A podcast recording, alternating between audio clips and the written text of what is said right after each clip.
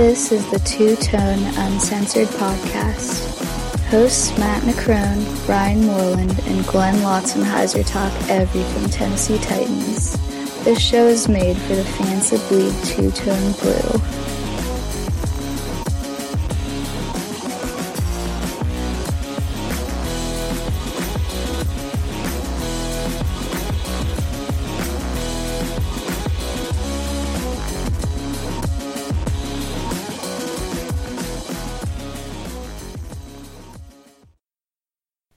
Justin Hartwig, and you're listening to Two Tone Uncensored. Hello and welcome to Two Tone Uncensored, the Tennessee Titans podcast. I'm your host, Ryan Moreland. With me tonight, Glenn. I don't even have a nickname. Just too depressing this week to come up with one, so it's just Glenn Lotzenheiser. What's up, man? Fuck it. Matt, not with us right now on the show. He might pop in later. We'll see. Uh, he took the Unlikely. loss. He's too busy crying. Yeah, he took the loss pretty hard. He's in the corner, shaking right now. It was a tough one for everybody, but we're gonna get through it. We're gonna bring you a really good show and get you ready for that next one, which hopefully should be a W. But we'll get more into that. Let's jump into the mailbag here. First one from David Green. He asks, with the loss in the bag and more than likely the, the division, what do you see our standings being at the end of the season? I'm still saying seven and nine, eight and eight. Um, it's going to be a lot tougher to get to nine wins, which is what it's going to take to win the division. I still believe, though. You know the Texans they suck pretty hard. They're probably going to lose tonight. You know, eight and eight could win the division if we can beat the Texans, uh, but we'd have to beat them for sure for eight and eight to get us there. Honestly, I think we probably we end up eight and eight. Um, I don't like it, but that's you know better than I expected. I thought we'd have six wins for the year. Eight and eight, I'll take. Yeah, I agree. We were saying it was going to be eight and eight, maybe nine and seven. Um, it really depends on that last game. Right now, I have that last game of the season as a push uh, between us and the Texans. So that, but then we lose this game, which you know, of course, all of us had as a win, and it drops us to uh, seven and nine, possibly an eight and eight, and that's where I think we're setting. And yeah, I agree with you. I think that I think that the Texans are going to go eight and eight um, if we beat them. So we have to beat them in that last game. So we both go eight and eight, and then hope for hopefully we have a tiebreaker in that situation. Uh, but we got to beat them in order to to win the division. That's what it's to come down to is winning that game. That's still in the, my mind. I still think this made it harder for us to win because we're to have to be, make a tiebreaker, in my opinion. But it's still uh, still about the same odds in in my uh, you know in my eyes, still about the same odds of, of winning the division. If, if we lose any of the games that we have to win from here on out, that's when you're talking about chances are over. All right, next one here sent in by Mallory Walsh. She wants to know: Does it worry you that Mularkey can't seem to light a fire under this team in the first half? Coming off of big wins, it does bother me. Um, I've noticed the same thing. It if we kick somebody's ass, we come out flat the next game. But that's on the players and the leadership of the players on the field. You know, it shouldn't. Be, they shouldn't wait till they're down twenty-one nothing to be on the sidelines screaming and yelling at each other. You know, if you come out flat the first series, there should be veterans kicking people's ass on the sideline right then and there. And I think going forward, it'll happen a little bit faster. You'll see more DeMarco Murray and Delanie Walker yelling at the offense. You're going to see more Rackpo Morgan yelling at the defense. Um, I don't think it'll be as bad as that again, where it's the whole first half. But I do have concerns about the coaching staff just getting guys' heads in the right places. You can only do so much for them. They can't go out there and make those big hits. But the, the players themselves have got to get in there too. And they've got to go out there and play with some fire. Everybody looked like they were just dragging ass for almost the entire first half. I agree with you here. Um, I think Mularkey has done a great job. And I think he's done a fantastic job of turning this team around. You know, we've switched, completely switched um, our offense around, and he's implemented it well. He's done a good job. You at this, at this level, these guys have to be able to motivate themselves. They have to be able to come out fierce, ready to go, and you know they got to come out angry. Like it's it's within yourself. You know you've been doing this. All most of these guys, the vast majority of these guys have been doing it their entire lives. You have to be able to motivate from within.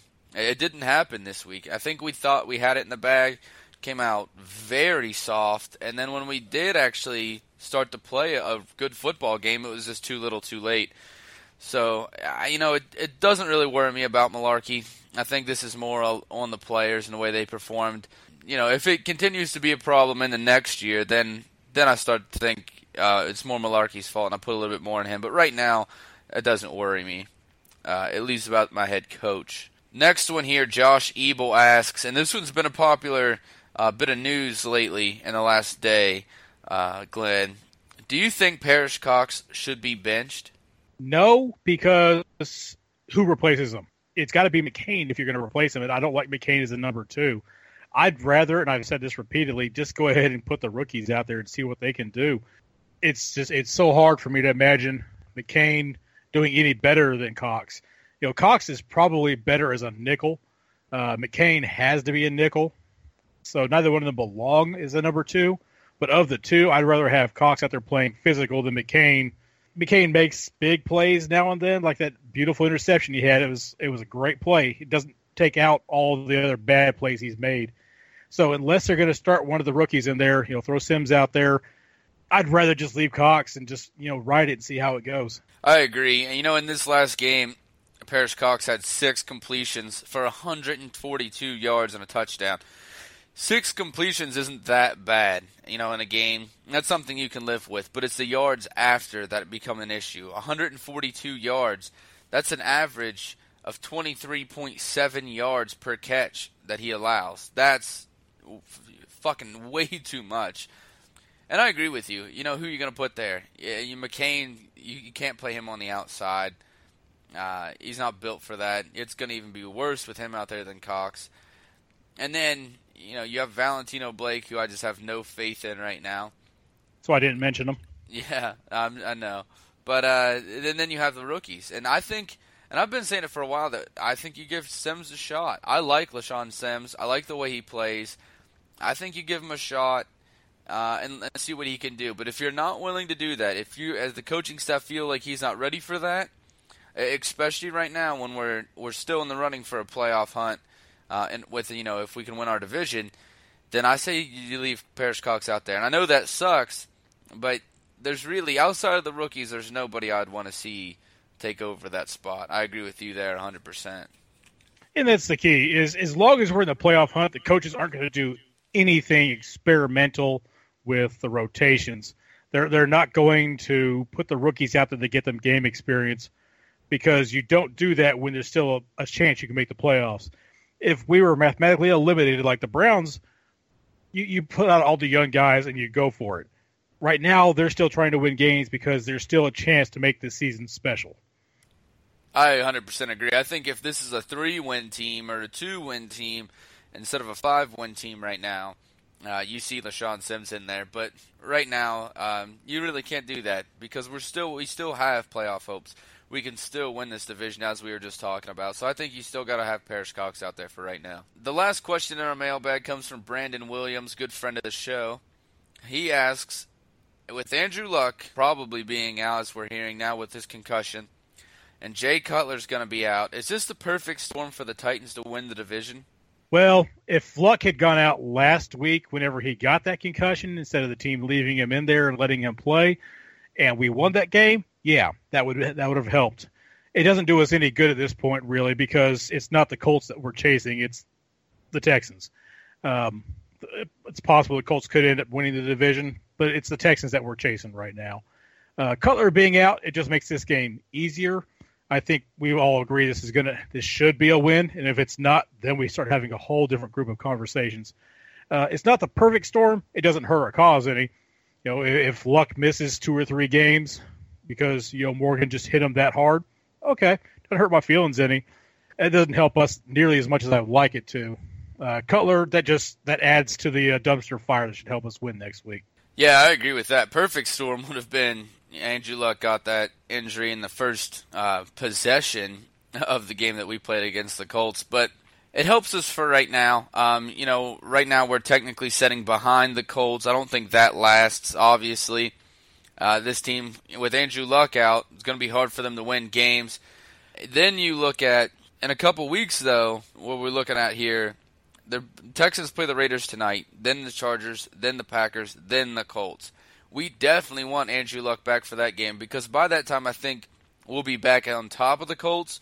So we want them to beat the Texans in that game to keep us in the playoff hunt. So we do not want this Andrew Luck injury to be a long term thing. So they can get that win over the Texans, which only helps us out in order to get into the playoffs. Really, it it's not a perfect storm for us because of what you just mentioned. Also, like you said, they're not the ones we're chasing. We're chasing after the Texans right now. So perfect injury would be maybe Lamar Miller or something like that. I won't say Brock Osweiler because I don't think there's that much difference between Osweiler and whoever's behind him. You know, but something like that would be a perfect injury for us. But you know, not wishing an injury on anybody, obviously. But this helps. You know, Jay Cutler definitely helps with him out. But you know, I just hope that Andrew Luck comes back healthy and ready in a couple weeks so he can destroy the Texans and increase our odds. Yeah, I'm, I'm not sure that taking Osweiler out hurt the Texans. It probably helps them. Yeah, probably true.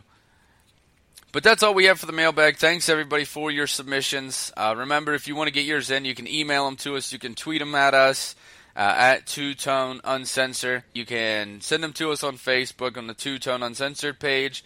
We always put up a post on the Facebook page that you can comment on. Also, if you go to the group page, we also put one on there that you can just type in answer questions, and and we always take the best ones and put them in the show. So thanks everybody for your submissions. If you want to hear your question next week, make sure you send it to us in one of those ways. Then we're going to jump into the news here. So take it away, Glenn. Real quick on the uh, question submissions, get them in by about six o'clock. That's about the time we end up doing this on Monday. Uh, just time constraints of all of our schedules. So try to get them in by six o'clock. If you get them in later, sometimes we're starting a little bit later. We can get them in early as possible. You know, sometimes while the fire is still in your belly after the game, even. But I'd like to you know bring it down a note here. I got to ask Ryan something. After your West Virginia Mountaineers got crushed by Oklahoma, I knew this was coming up, and then the Titans came out and shit the bed in the first half. How close were you to quitting football? Add on top of that, that I have I overcommitted in fantasy football this year, so I have fantasy seven fantasy football teams it looks like this week I'm going to be one and six in fantasy. You add that on top of Tennessee losing, uh, West Virginia just demolishing themselves in that game. It was uh, not a fun weekend for me. I, I've been saying this might be the worst football weekend I've ever experienced. And yet he still does not give Oklahoma credit for beating them. West Virginia anyway, beat speak- themselves. Oklahoma didn't beat nobody. West Virginia beat themselves in that game. they beat themselves, and Oklahoma finished off the job. Anyway, speaking of crying men, you know, Ryan, Matt, uh, let's talk about Jalen Ramsey real quick, crying on the bench against the Lions. Great For segue. all of his talent, he looks like he's about as soft as a baby's butt. How happy are you today that you don't have him on your, your, roster? Happy, and I was happy then. I know a lot of people in the uh, Titans fan base wanted to see Jalen Ramsey come to this squad. You know, obviously he could have done some good for us. Um, you know, when we are talking about Perrish Cox and stuff like that. But we got a guy in Jack Conklin that hasn't given up a sack all year, you know, and look at all the other draft picks that we were able to get with, you know, trading back. It was the right decision to make for the Tennessee Titans, for the future of this team. Um, and, and, you know, I, I, I, would rather have Jack Conklin right now on this team than I would ha- have Jalen Ramsey. That's before you even factor in all of the other um, all the other draft picks that we got from that trade, all the other guys that we're going to be able to get from that trade or have already gotten. Uh, so I think we made the right choice there. And man, he just he makes for an interesting interview. That's all I'll say on that. yeah, yeah. All right, so let's go ahead and uh, get to injuries of a physical nature. Andrew Luck, as we discussed, has a concussion. Probably misses this weekend. Probably doesn't miss anything after that, but it would hurt our feelings if he lost a couple more games. Uh, as I mentioned earlier, he got that concussion during the game. He didn't miss any snaps, so you know, fuck player safety. Obviously, they did what they had to do to win. Taylor Lewan, he's day to day with an ankle sprain. Basically, uh, he might play, he might not. At this point, we've seen what Kelly can do behind him. Kelly plays pretty well, despite all of our misgivings about that trade as far as the quality of what we got it's turning out to be a pretty good trade letting Dorial Green Beckham go to bring in Kelly. Yeah, it turned out to be a great move, you know, and at the time uh, we were pretty critical of it, but Dennis Kelly has stepped up when we needed him. and really performed um, extraordinarily when we needed him. It's suffice it to say, yeah, it was a, it was a great trade. Now looking back at the time, you know, it was a head scratcher, but I'm glad that we did it because just look at what Dennis Kelly's been able to do when we've needed him. Uh, and you know, talking about the Andrew Luck thing, obviously the Colts deserve a massive fine for you know violating player safety. Um, probably should forfeit that win, maybe all the wins from this season, or maybe all the wins ever. Uh, I don't know. I'm not on the I'm not the guy that decides that, but you know, Colts should probably not have a franchise anymore just to play it safe. That's completely fair. I, I think that is a fair and impartial evaluation of the situation. I really appreciate that. They call me Baby Goodell. there you go. All right, uh, another injury. AJ Green went off the field. Looked like he had torn his hamstring. If you dropped him from your uh, fantasy roster already, go get him back. Uh, looks like he's actually only going to be out for a week or two. He will be back for, for, the fantasy playoffs. I don't know how good he'll be at that point, but he's not out for the year.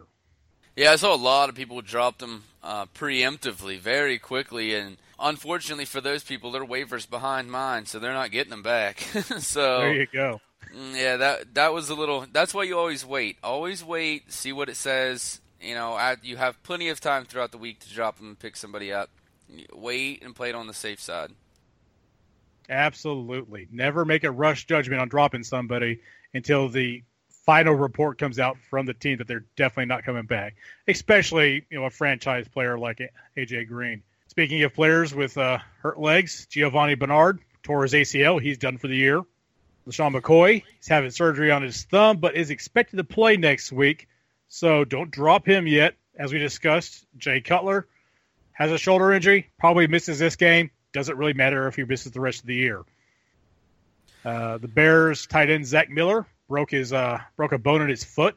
He won't be in this game. Alshon Jeffery won't be in this game because he's an idiot who does uh, performance enhancing drugs and screws up fantasy rosters. The Bears offensive lineman Josh Sitton uh, missed the rest of the game after injuring his ankle and may be out this weekend. So that's four Bears players that we definitely won't be seeing this weekend. I know this isn't the ideal fit, Glenn, but we've talked in the past how you've been trying to get a job with the Tennessee Titans. You know, they have a few more injuries. You might be able to get a job with the Chicago Bears. I'll take it. I just I need a, I need a way in the door. I'll go in. I'll do a good job for the Bears, and then the Titans will bring me in. There I'm go. fine with. I'll work my way up. I'm all right with it. Get in free agency. Have Tennessee pay you too much. That's the way to do it. I don't see them paying me too much, but I'll take whatever they want to offer me. Oh yeah, well you know, let me be your agent and I'll get you there. Okay, I'll make you, you the make Titans, it happen. I will. The Titans will pay you too much. I'm just fine with that. I do want to say that I did notice that you did not drop AJ Green from your roster. I'm disappointed in you. I play it safe, man. I play it safe. Yep. Well, I, I'm disappointed because I was waiting to see that happen and get that notification so I could go snatch him up. But oh well, I, I, go on another week with just whoever the hell I can find to start at wide receiver. Um, speaking of injuries, uh, the Packers defensive back Demetri Goodson had one of those horrendous injuries that it's going to end up making it up on YouTube viral. Uh, people will be showing their friends. If you didn't see it, you should definitely go look. Do it while you're eating dinner. Yeah, not for the faint of heart. I'll give the um, warning there this is gruesome. This one, this is one of those where you like you like your shoulders touch your earlobes. You know, it's like and you you know close one eye, start to look away. It's rough to watch. Um, so you don't like those kinds of injuries. You don't like seeing that kind of stuff. I would definitely steer clear of it because it is pretty nasty. Nah, go look at it. You'll enjoy it. yeah, and, fuck uh, it. Roll the dice. yeah, sure. Take your chances. Uh, Morris Claiborne, defensive back for the Cowboys, he injured his pelvis. Ryan, do you have an update on the status of his hips?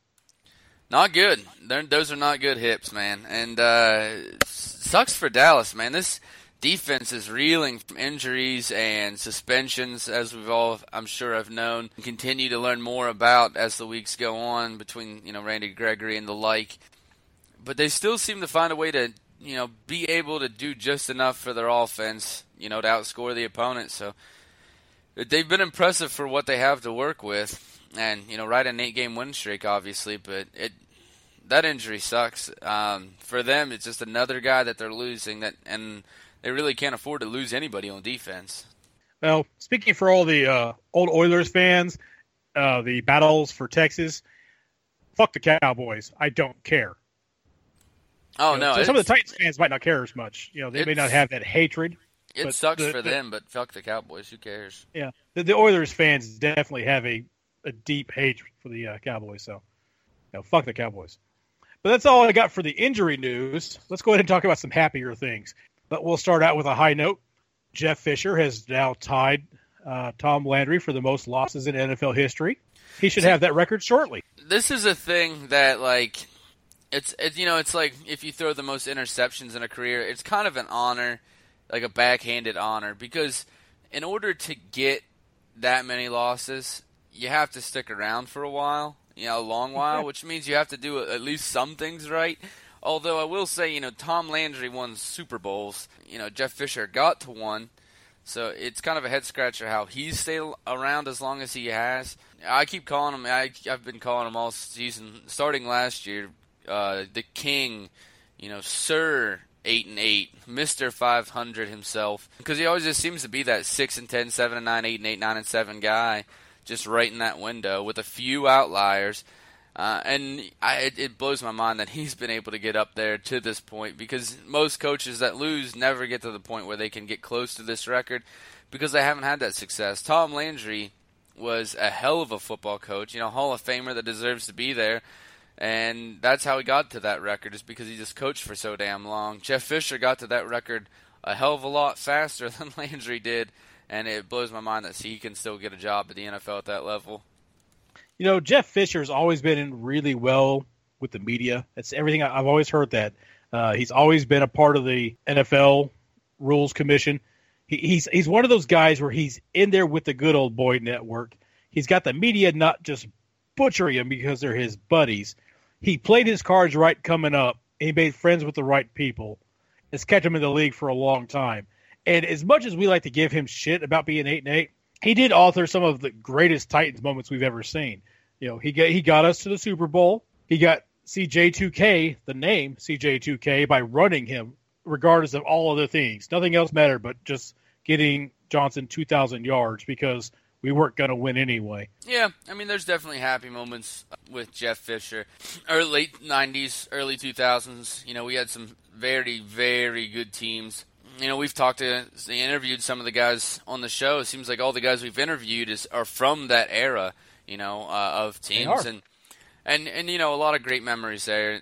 So you know, not all. Um, it's not all shitty for Fisher. It does blow my mind though how he keeps getting jobs after he just he's been mediocre for so long. But I want to ask you this: How much of him being able to stay in the NFL is that awesome mustache? I'm going to go 10% porn stash, That's a little light. I'm gonna twenty three percent. 23%. All right. Yeah. I, I'll, I'll let you have that number. Maybe he's hooking up the owner's wives. You know, I, am not sure. Maybe that porn stash is symbolic of something else. You know, it's all those housewives that grew up watching Tom Selleck movies and never got the chance to land Tom Selleck. Well, this is your chance. You can knock off the. You can knock that one off the bucket list and do Jeff Fisher instead. yeah, there you go. Matt would have hung up already. Oh yeah. All right, so let's talk about some uh, some other records. Marcus Mariota, he's now got the longest multiple touchdown streak in the franchise history. He surpassed Warren Moon.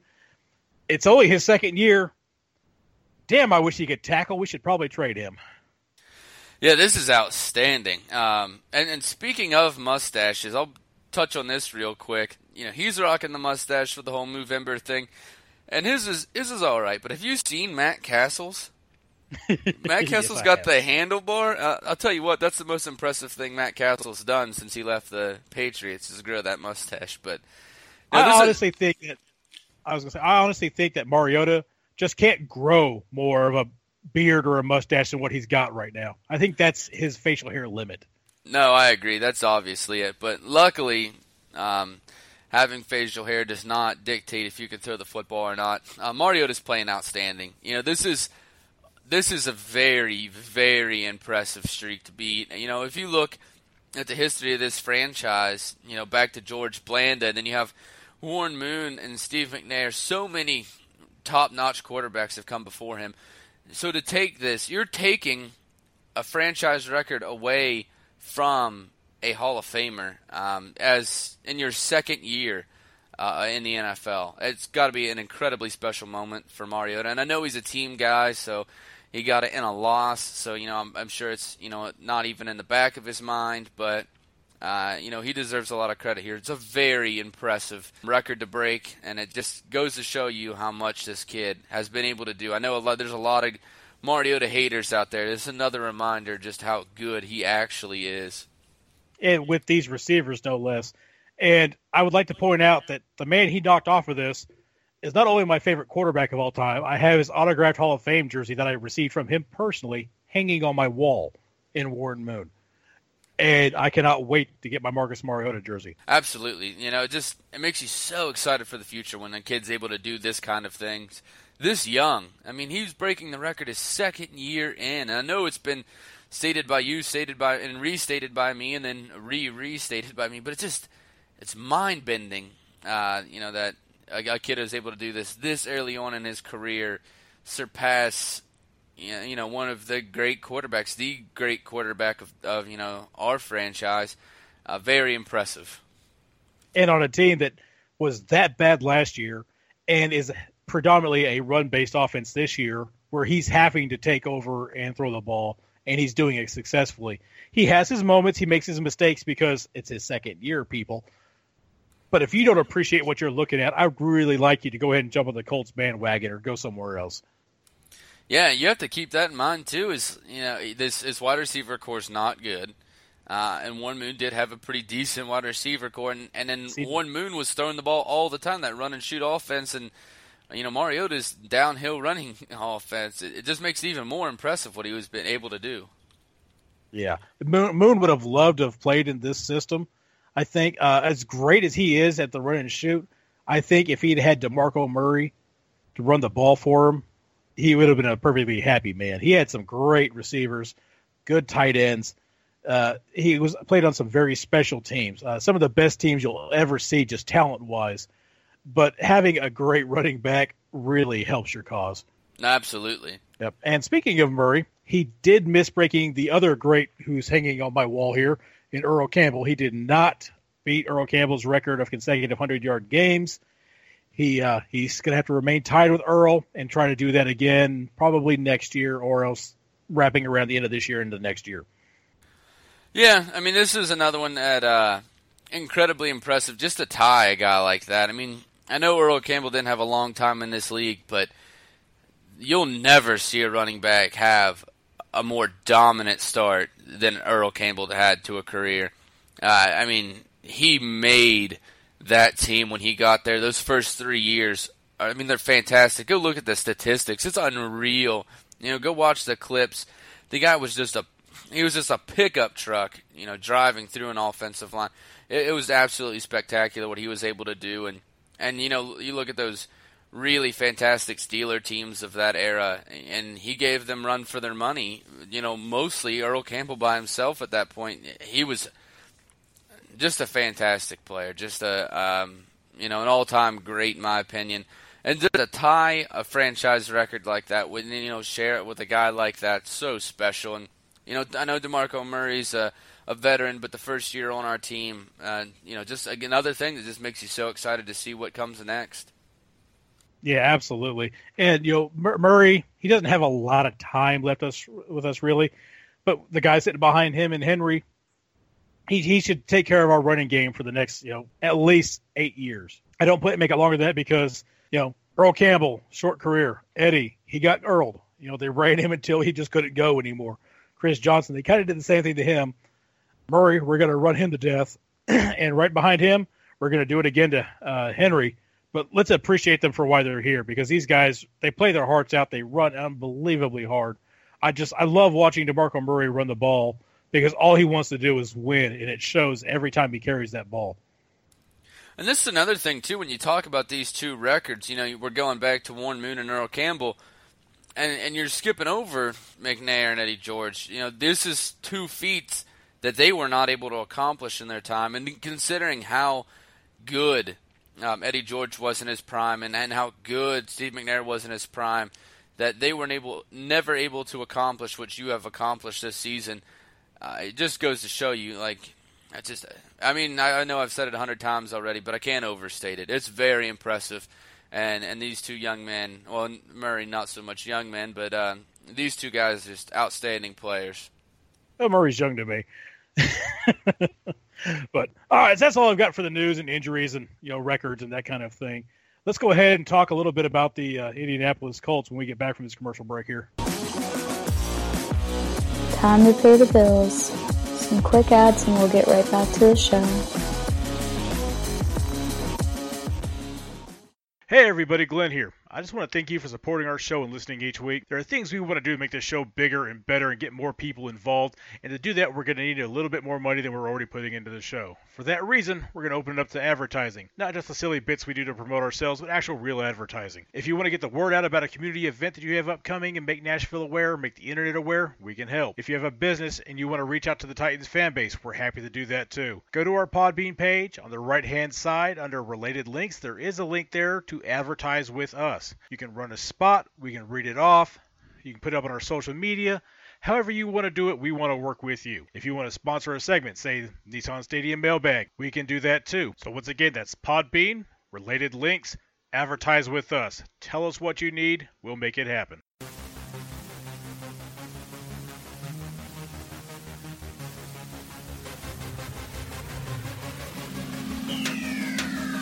Hey Titans fans, you've probably heard us talk about the group page several times on this show, and I'm sure you're wondering what we're talking about. Tennessee Titans Uncensored is a Facebook group page that was built by Titans fans for Titans fans and was founded by our very own Matt Necrone. If you're a Titans fan that's looking to talk about the latest Titan news, then this is where you need to be. And you can help me shit talk the crackheads. Because nobody likes crackheads. That is Tennessee Titans Uncensored on Facebook. Tighten up.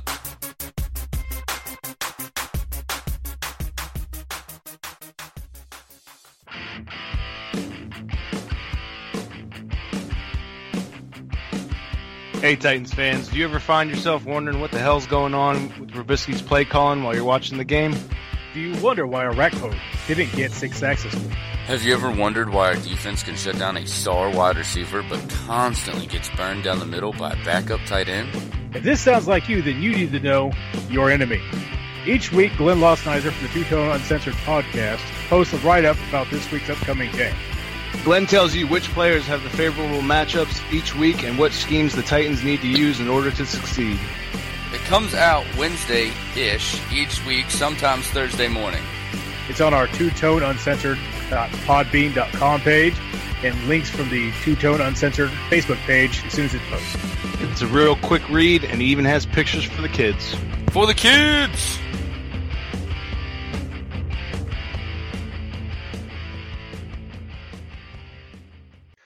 Have a message for the gentlemen in the Nashville area. We have an event we want to make you aware of. Our good friend of the show, Brandon Williams, with the New Beginning International Ministry Church of God in Christ, is having a Men's Day service at 9 a.m. December 10th. That's the day the Broncos are coming to town. The Men's Day service is at 9 a.m., so you can attend and still go to the game. In fact, they are going to the game afterwards themselves, and they have 10 extra tickets available. They want to have an opportunity to communion with you and then take you to the game afterwards. It's a first come, first serve situation, so show up early, and the tickets are free. The address is 3670 Central Pike Suite G in Hermitage, Tennessee 37076. If you have any questions for Brandon, you can find him on the Tennessee Titans Uncensored group. He's there regularly talking Titans with the other fans. The phone number for the church is 615 586 1839. You can call them with questions as well. They do a Men's Day service occasionally. There will be another one upcoming soon. Come on out, meet some good people, maybe go cheer on the Titans as they beat the Broncos. You're listening to Two Tone Uncensored, brought to you by Podbean. Hey, this is Bo Scaife. You listening to Two Tone Uncensored. Tighten up. All right, we're back from that commercial break. Let's head into this Colts game. Let's start here with this giving up 21 points to start the game. And we've talked about it. You know, is it Mularkey's fault? Is it the player's fault? But just another, we've done this so many times this season where we give up an early lead and we just can't seem to come back in the end. How much of this do you think has to do with the aggressiveness of our play calling? Do you think we need to be more aggressive in the beginning of the game? When I was uh, previewing this game, I said that they've got to come out and play this game like they did the last game. You're playing Andrew Luck at home and against the Colts team that just absolutely has our number. I was, I was just going nuts how many times they mentioned the fact that we've lost the Colts nine straight times now, ten straight times. We can't beat them. You know, at least Jeff Fisher, whatever he was you know, going through the same kind of streak against the Colts when Peyton Manning was there, he started off the game the way we started off the game against the Packers. He, he kicked an onside kick to start off the game. He did all kinds of crazy shit trying to get a lead, and it worked. He got the lead. He just couldn't hold on against Peyton Manning. I think we could have held on against this Colts team because their defense is not as good. Uh, those those Colts teams didn't have great defenses either, but it, they don't have the weapons for Andrew Luck that Peyton Manning had. I think that we could have blitzed them real fast, done some weird shit, got the offense moving, got the defense energized. They, they should have come out there with a full head of steam, trying to continue on the way they played last week. Just fearless, balls to the wall. Go out there, kick him in the dirt, keep him down there, don't ever let him get up. The play calling this game, it fit the way the players were playing. I mean, sure, if those guys had gone out there and executed those plays with all of their heart and had just been just Delanie Walker, whenever he was out there trying to start a fight with guys just to get you know people fired up, to get himself fired up. If the whole team had come out there with that attitude, you could have called those plays. But after last week, I think they needed to go out there and be a little bit more wild with it. And then if it doesn't work, you go conservative and take it from there and just try to outmuscle them. I really feel the play calling did not set off the right tone to start with. I wanted the ball to start the game. I wanted to drive the field and score to start the game. And they went out there and they just ran your basic opening series that you would run against anybody else. This was aggravating, and you you want them to take some shots, to take some chances, especially against a weakened secondary. Uh, I thought you would see them take shots early, but we didn't see that happen. We saw them play more conservatively, and then, you know, we get behind in this game. It, it's like it's man, it, I don't know. It just it sucks because in the same game, you also got to see that Tennessee can play this team and and stick right with them because you know obviously we shut their offense completely down after they scored 21. They only score three more points. So we shut them down consistently, drive after drive. We were able to put a little bit of points on the board, just not enough to come up with you know the win at the end. But after a certain point, we just we start shutting them down. After they scored uh, that last time, they missed a field goal. Then they had the you know short drive right before halftime. Then they punt, punt, punt, and get that field goal, punt, uh, get intercepted, and then you know the game ends. So the second half you know, we gave up three points, so we can we showed that we can play with this team, that we can dominate this team. You know, in the second half, they scored three, while we we were able to score what ten in that same time frame. So we were able to show that we're we can beat this team, that we can play above their level in the same game. But uh, you know, when we get behind that early, there's there's not much that you can do. I think the players are probably kicking themselves more than even the fans are kicking them. They, they know they had a chance to win this game. They know they'd lost this game because they came out and they didn't execute. They didn't play hard to start the game. The fire they came out with the second half, Morgan was just going nuts, just doing everything he could to get after Luck in that second half. If they had come out with that fire in the first half, they win this game. They made uh, Luck uncomfortable. They made it hard to run. They didn't give up the huge mistake plays that they were giving up in the first half. They committed a lot of penalties, but if you're going to commit penalties, commit them at 100 miles an hour. Committing penalties when you're barely half-ass playing anyway, it just it guarantees that you're not going to win that game. And you talked about the penalties. That was a huge problem in this game for us. We had 11 uh, penalties, flags, uh, totaling 109 yards. They had eight totaling 70 yards. So right there, giving up 49 yards in this football game just for stupid mistakes, stupid mistakes, and and stupid things that we shouldn't have, have gotten. That I mean, look if you look at the turnovers, we win the turnover battle. We didn't turn the ball over once. They did, you know, with the one interception. So we win the turnover battle, but penalty yardage you know, we showed in this game a very undisciplined uh, style football when you know, and that plagued us early in the season, but the last few games, you know, we've been playing, with a few exceptions of, you know, Taylor Lewan, uh, been playing very clean games. Uh, and then come out and you know look really, really undisciplined in this game. Um, you cannot have a hundred over a hundred yards and penalties. You're not going to win a lot of those games. Yeah, I commented that some of these players have apparently forgotten all the push-ups they were doing this early in the season.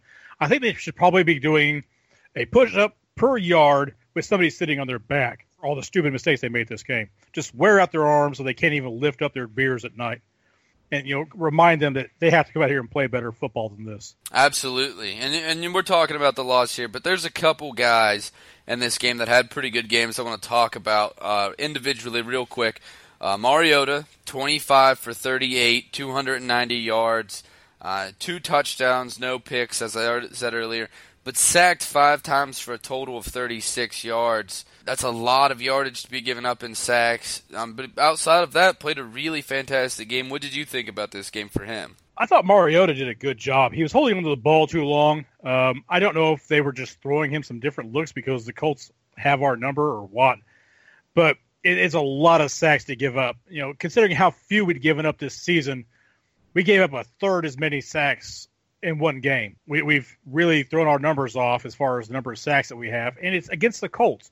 How the hell do the Colts keep kicking our ass? I, I am going to discuss this a little bit in the Know Your Enemy article this week, just you know a brief summary of what what we saw. One thing that you see when you watch the Colts play, and for as untalented and as bad as their defense is overall, when you watch them play the Titans, and you don't see this against most of the other teams, which is what's so frustrating about it. When they play the Titans, they take good angles and they tackle well. And they don't do that the rest of the damn time. I don't know what it is about our team that brings out the best in them, but we do.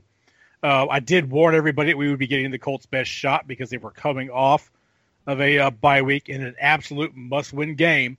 But it was a must-win game for us, coming off of a huge win with all the momentum behind us. The Colts showed up.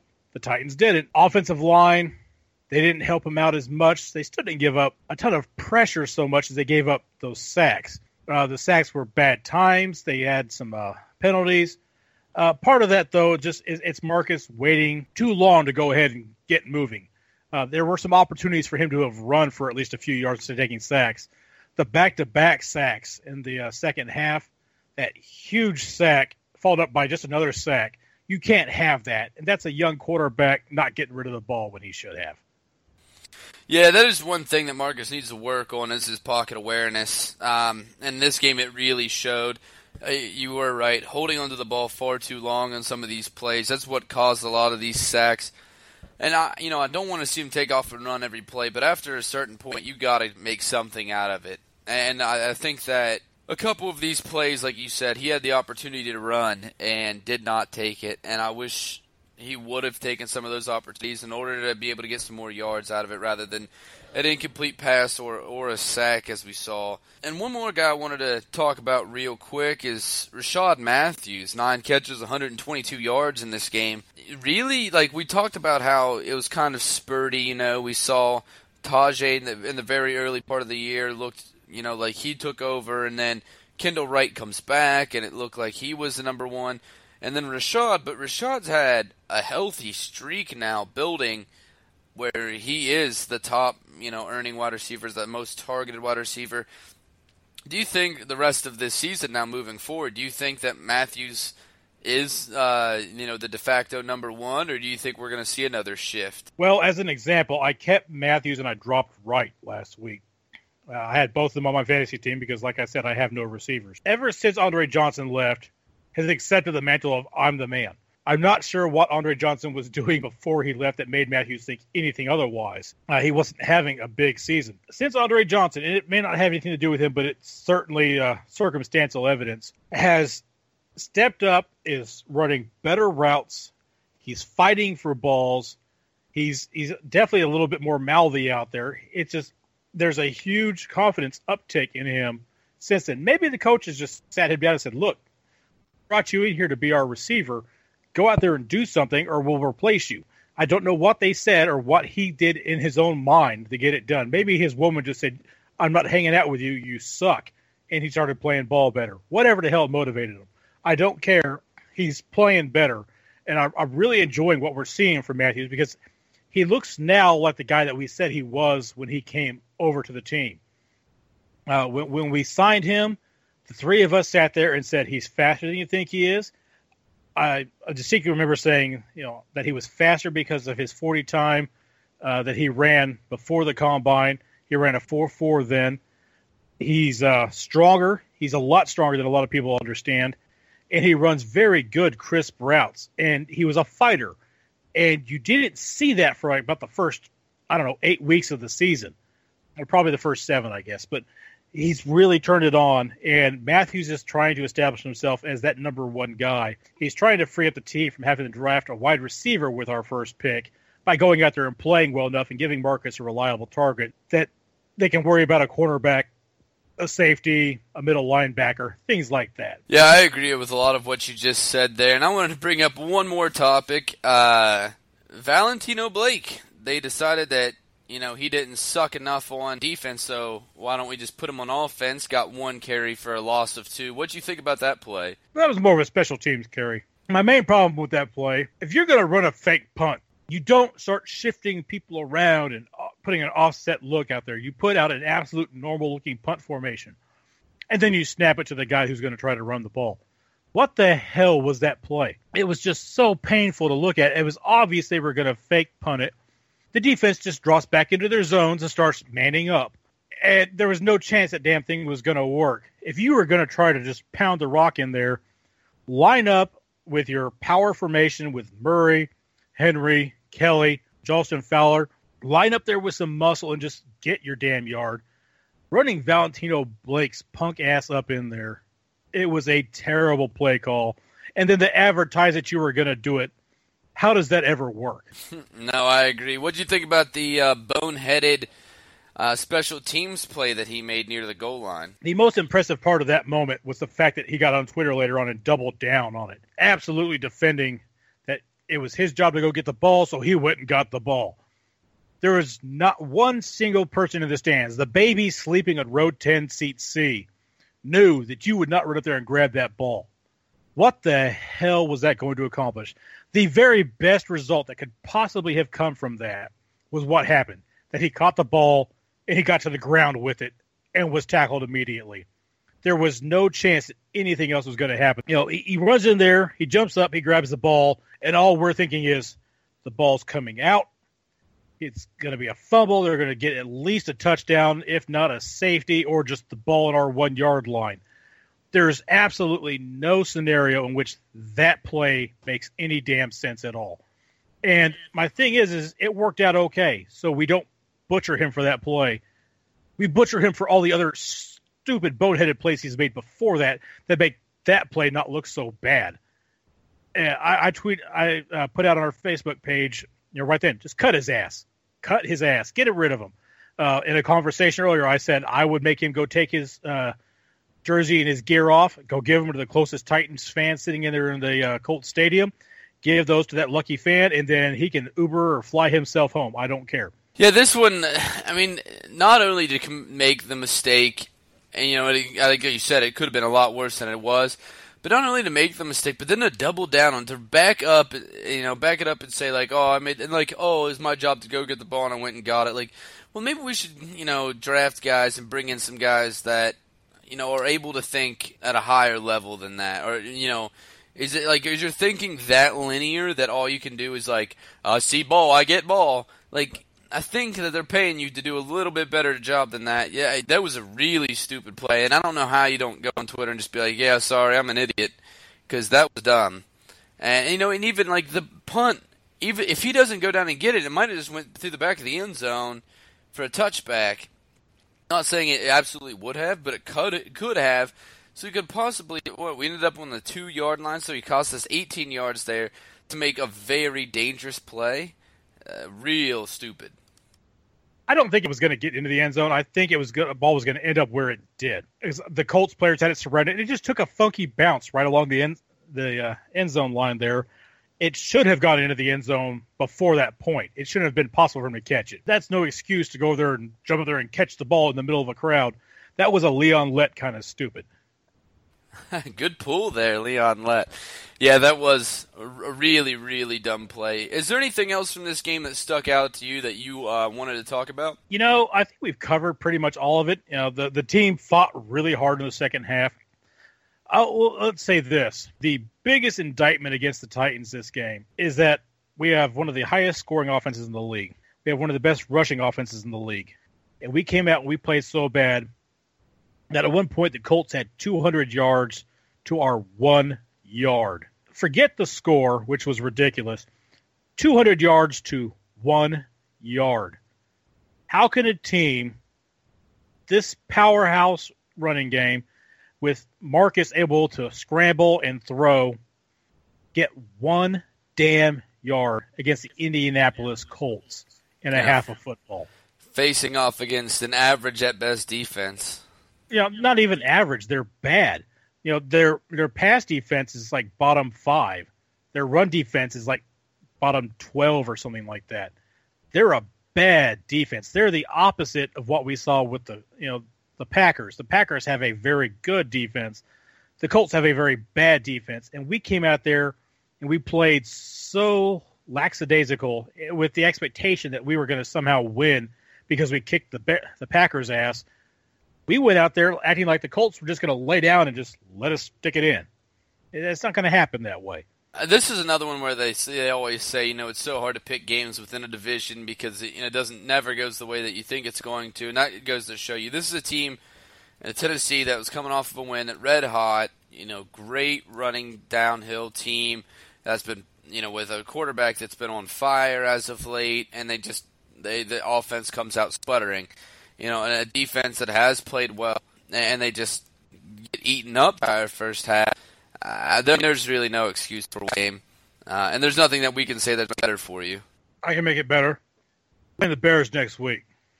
There you go. All right, Glenn. Now we're looking forward to this Chicago Bears game in which Jay Cutler's out for the rest of the season, as we've been talking about. His backup, Brian Hoyer, is out for the rest of the season as well. So now the you know the Bears are looking to Matt Barkley, and that's who's going to be the starter in this game. Uh, obviously, a big advantage for us, right? Absolutely. I believe this is Matt Barkley's first NFL start. Not a good sign for them. The whole team is injured. The offensive line is injured. His top two receivers are injured. His tight end is out. Uh, they've got another PED suspension.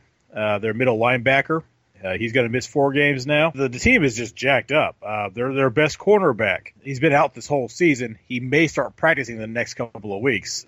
This is it sets up as a game where we're playing one of the most injured teams you'll ever see. If that's not enough to give us that step up, even if we come out flat, we should be able to beat them. And I really think they're going to be looking for some serious redemption after that loss last week. If I'm not mistaken, I think Matt Barkley has had a start before in his first year. Um, you know, drafted in 2013 by the Eagles, spent the last two years there. Didn't play in 2015, and now with the Bears in 2016. But interesting stat on Matt Barkley: zero career uh, touchdowns, nine career turnovers between you know six interceptions, three fumbles.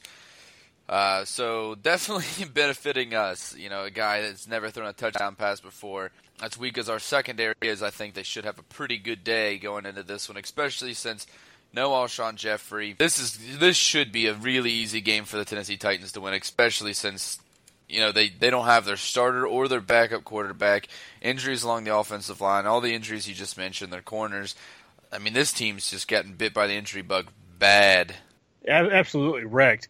I'm not sure about Barkley there. Uh, the the RotoWire and the uh, Rapoport post I said said this was his first start, but he's played in other games. It doesn't matter. Yeah, he's seen very limited time. I mean, over his the three years, he has 65 pass attempts. You know, so he's gotten he, when he even he has gotten time, it's very little. So little experience, and when it has when he has been on the field, as I was saying, it hasn't been good. No, and you could say that he hasn't had the right opportunity, but this isn't it either. Uh, this should not be a good showing for him. He's probably going to get his ass handed to him with a lot of pressure. And the Titans don't have to do anything special on defense because there's just there's nobody special coming at them on offense. Uh, Jordan Howard might be their best player this week, you know, the rookie that we talked about. and that just may be their only hope is that they can get him going somehow. But the line in front of him is injured, so I just I, I don't see how the Bears can possibly get on track this week. uh, I agree with you too, there, Glenn. You know, and if you look at the other side of the football, the injuries that they have on defense, on a defense that hasn't been any good this year, uh, it's going to be easy for Mariota and Murray and company to move the football on this team. I don't see this being a problem. You know, not a lot to talk about in this game. It's just it should be an ass whooping. That's what it. That's the only thing that we should see this game. And I know that you know we were talking, I believe off off cam or off the mic and I said it should be an ass whooping. And you said, yeah, that means it'll be a close game, which seems to be uh, very true of this Titans team. Uh, you know, at least since the end of the McNair era. But this one, I'll be surprised if this game's close. There's absolutely no excuse for this to be a close game. If these guys come out and play to the maximum amount of their ability, the Titans should still beat them easily. Uh, it's just the, guys they've got. Their right tackles out. Massie. he he's been a revolving door in pass protection this year, and the guy that he was starting in front of is going to have to play this week. This there, there should be nothing this offense can do that the Titans can't handle. There should be nothing that their defense does other than just having a good group of linebackers, but their middle linebacker is missing. I don't know who who they're going to put on uh, Walker. It's going to probably have to be a safety, and that's a, a matchup that Walker wins every time. It it should be an absolute ass kicking. It shouldn't even be close we'll see what the Titans do with it. This will tell us a lot about you know, our team's mindset. But after they lose, they generally come back and play pretty hard. I, I want to see them go in there, kick the crap out of the Bears, and then I want to see them come out and just tear into the Broncos and show that they're ready for this next level, what it takes to be a playoff team, and put back to back really high intensity games together. I agree with you. Um, you know, this should be, as we were saying, should be an ass whooping. And then, you know, going into that game against the Broncos, to have a week off, get our bye week finally, you know, in this really late bye week this season. Then going against the Broncos team that, you know, has such a good defense and, you know, can play poor on offense. We just have to make Trevor Siemian uncomfortable in that situation and, and not let it, because they still have great wide receivers in Denver not let them take or not let Siemian take advantage of of a poor defense. But you know, tough games coming up after this. You have that Broncos game out of the bye week, then followed by Kansas City, and I know that Kansas City has been playing fantastic. They they've been beating crappy teams by you know small margins, but they were on that win streak up until this week. Uh, and then we take on the Jaguars, who, you know, it just makes me so happy to watch them just shit the bed after everybody thought they were going to be amazing coming out of the offseason that they had. And they've really just shit the bed this season. And then that, that really tough game against Houston to end off the season. That is another one. You know, we saw them last night. This Houston team stuck with the Raiders up until the very end of that game, which I know we kept a close game with the Raiders too, but this Houston team I think is better than a lot of Titans fans want to give them credit for. They certainly played better. Their their defense is getting it done without J.J. Watt. It's one of those things where you, you look at this defense, they've got good players all over the field. It's just it was always about Watt. Well, without Watt, they're still a really good defense. Um, they're they're getting it done without the superstar, who I saw post by him earlier today that he may be done he may be calling it good with all these injuries racking up like this. And the, their defense will be okay if he is. But before we can get there, we have to get past the Broncos. We have to get past the Chiefs. We have to beat the Jaguars. All of that can be done, but for the Texans game to matter, we have to be in a position to at least tie them for the division win. Yeah, I agree with you there. You know, this this is uh it's a tough schedule going up forward from here after this Bears game, obviously, because I think this is a win for us. And then after that, I think the Jaguars is the only set in stone win that we have for the rest of the schedule. You know, these the last four games. I would say right now, from what I've seen from us, from what I've seen for the Broncos, I would give the Broncos the edge in that game. Um, I think it is a winnable game, but I think that they have the advantage over us. It's a tough defense to play against, obviously. Um, and they have some time to get healthy, you know, which that defense really hasn't been in the last couple weeks. Then Kansas City, I think this is a 50 50 game because Kansas City plays well, but you know they they always play really tight games. Uh, if we can squeeze a tight one out in Kansas City, I think that could be the difference maker that we're looking for heading into you know this playoff hunt, winning this division. Uh, and then of course that last game against Houston, I think if we do get one win between Denver and Kansas City, if we can win one of those games, and then obviously we beat the Jaguars and we beat the Bears, you know, then I think that we go into that last game and whoever wins wins the division. If we can do that and then get into that last game and beat Houston, you know, then I think we have, you know, we win the division. We move on to the playoffs for the first time in quite some time, and, and it would be huge. But even if we don't, I think this year's a success already. You know, just seeing how differently that we've been playing, seeing the growth in Marcus Mariota, seeing you know Demarco Murray play outstanding, and you know he proves that his off year last year was you know schematic and not and a reflection of of the ball player that he actually is. Seeing all of all the things that we've done this season, I predicted us to be a six win team and we're looking at seven or eight wins. It, this is obviously a success for me uh, this whole season. I just want to throw that out there because I know a lot of fans are going to be disappointed when we don't make the playoffs because they set the bar pretty high. But this season's already a success. We've already made so many strides to a good team. We're a couple of key pieces away from being a really great team. Uh, and I, I think we get there, you know, smart drafting, which Jon Robinson coming out of that Patriots organization. You know, they are the prototype for that. So exciting future in Tennessee for sure. Yeah, obviously we don't want to start worrying about the draft and all that stuff until we're mathematically eliminated from the playoffs. So we're not going to get there, guys. Uh, we're going to focus every week on you know, what what we need to do to win the division to try to make the playoffs. And if that becomes a reality, awesome. We're gonna you know, we're gonna roll with that. If it doesn't happen for us, it was still a great season. Uh, you've had more to look forward to each week this year than you've had in at least two years, probably more. If the fan base is not energized by what's happened this year, by the young additions, by the, the change in style of play, by Marcus's development, then you know, th- this may not be the team for you because this team is clearly on the rise. Uh, we're, not just blowing you know sunshine up your ass here obviously this team has gotten a lot better really quick. And so if this team does not do it for you now, just go ahead and go because you shouldn't be hanging out here, you know, reaping the rewards in a couple years. Uh, I'm all for bandwagon fans. Someone's got to help, you know, fill the stadium and buy stuff. Uh, this this team is 100% on the right track. You may not love Mularkey. Uh, we always take issue with some of the play calls, just about every single game you know, the the fake punt, the not kicking Blake off the team, things like that. but you know, obviously the Titans have made really good positive changes for the future.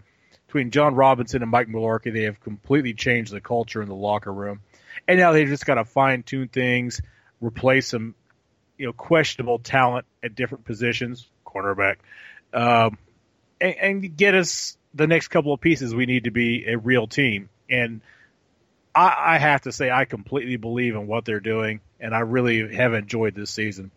And I, am looking forward to the Bears game. I'm looking forward to the bye week, um, just so people can get healthy. Because Taylor Lewan, he, he might play this week. He probably shouldn't. It would be better, I think, if we let him rest and just put Kelly in there but the competitor he is, he's probably going to try to get on the field if he possibly can. The the bye week is going to do this team a lot of good, and we'll see how they come out against the Broncos.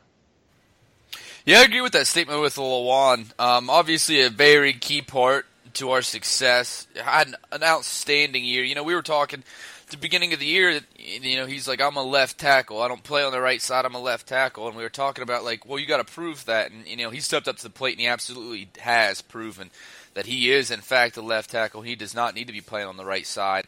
You know, because he's been playing better than anybody else in the league at left tackle. You know, if you look at his numbers, it's every, each and every week Pro Football Focus comes out and says Taylor Lewan best left tackle in the league. You know, he absolutely stepped up and, and proved himself to be that caliber of player. I agree with you there, though. This is a game we should win even without him. Dennis Kelly has stepped up when we needed him you know, uh, the last couple weeks, and really played outstanding. Played a really, really good game. Not against that, not that last game, but against the Green Bay. Stepped up and played a fantastic game in that when Lewan was kicked out of the game.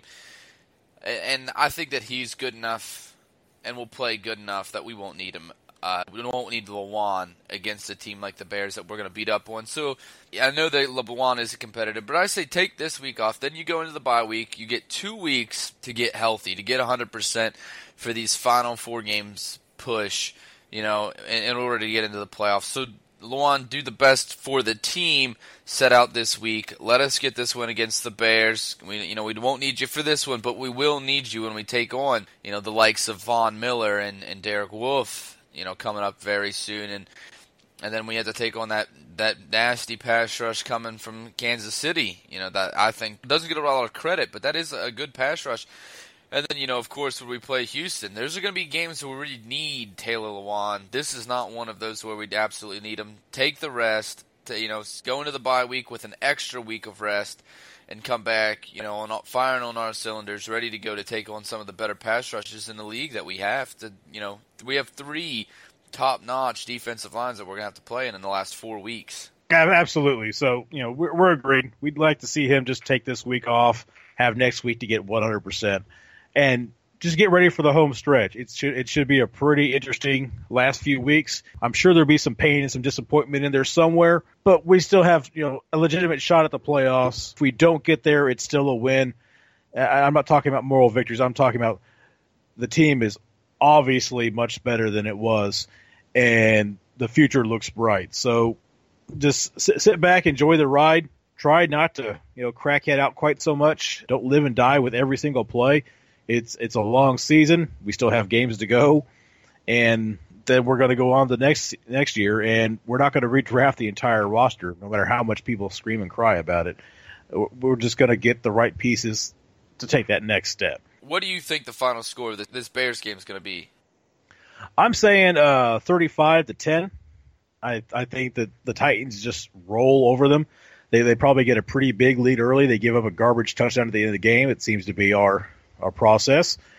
And maybe if one of those Bears linebackers can make a turnover or something like that, they could put, put up a few more points. But uh, I don't see Matt Barkley even getting his first touchdown this week. It'll probably still end up being one of the running backs getting it or something for him. If he throws his first touchdown, great. Who cares?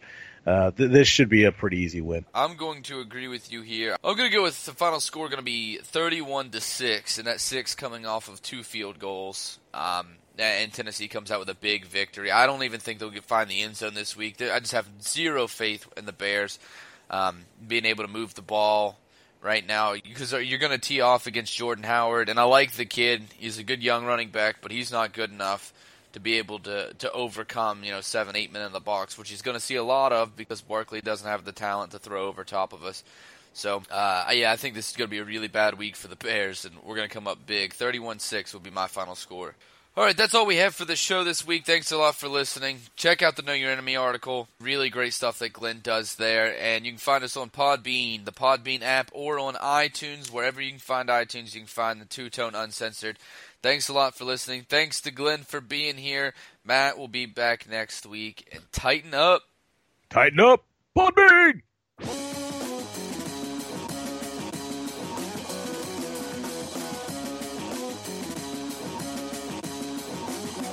Thanks for listening to the Two Tone Uncensored podcast.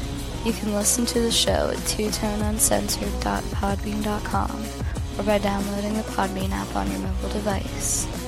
Be sure to follow the show on Twitter at Two Tone Uncensored and like us on Facebook.